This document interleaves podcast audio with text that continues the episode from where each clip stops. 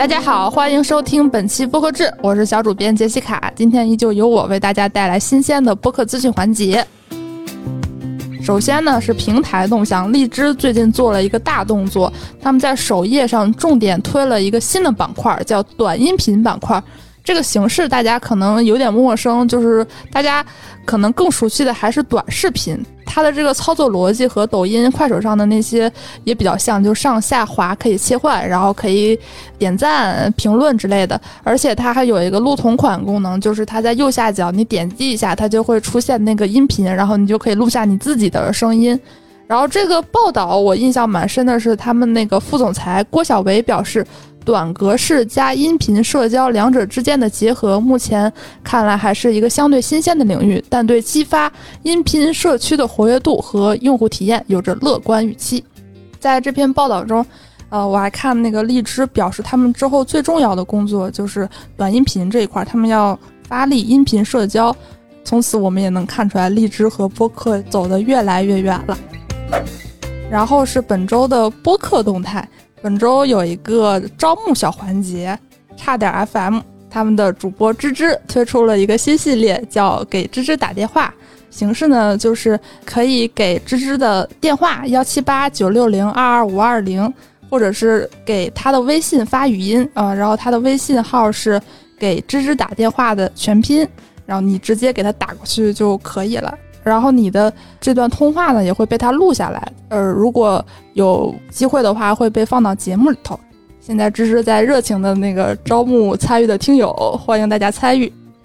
然后之后呢是一个每周推荐新播客的环节，我们的这个好朋友播客厂牌 Beyond Pod 他们最近出了一个节目叫成为巴菲特，这个名字就非常的直接啊，就是关于巴菲特这个人呢，和大家聊一聊巴菲特的投资理理念呀、投资态度。然后节目可以在小宇宙、苹果播客收听。最近还有一个新播客，是一个比较小的垂类，是关于做菜的，是美食博主田螺姑娘的新播客，叫除此以外。稍微说明一下，这个厨是厨师的厨，呃，还原菜谱之前的研究过程，厨房以外有各种有用无用的信息，既可以通向厨房，也可以通向宇宙。这也是田螺姑娘的第二档播客，她之前有一档节目叫饭不着，那个饭是吃饭的饭。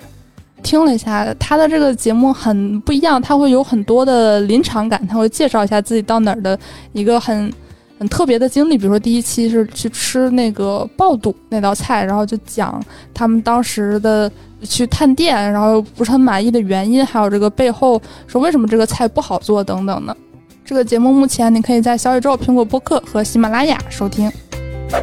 以下是本周的海外动态，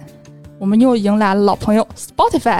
呃，最近 Edison Research 这个关注播客制的应该对这个机构不陌生，他们经常会发一些关于播客的研究，而且都比较官方权威，角度也很新颖。那他的这次报告呢是说 Spotify 已经成为了美国最大的播客网络，已经超越了第二名，排名前三的播客网络为 Spotify、呃、SiriusXM、iHeart Radio。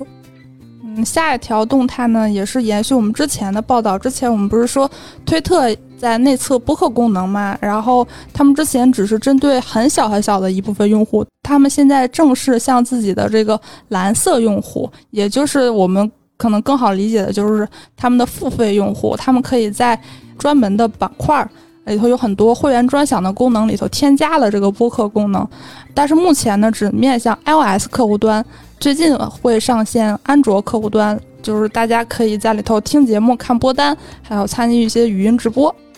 最后一条海外动态呢是苹果播客，他们最近呃发送了一封邮件，建议所有的播客创作者在自己的节目连接里头有个 link 标签里头附上自己的节目网址，并且说根据欧盟的这个法律要求，最好是在网站中附上自己的合法地址、电话号码和电子邮件，算是欧洲播客的一个新的动向吧。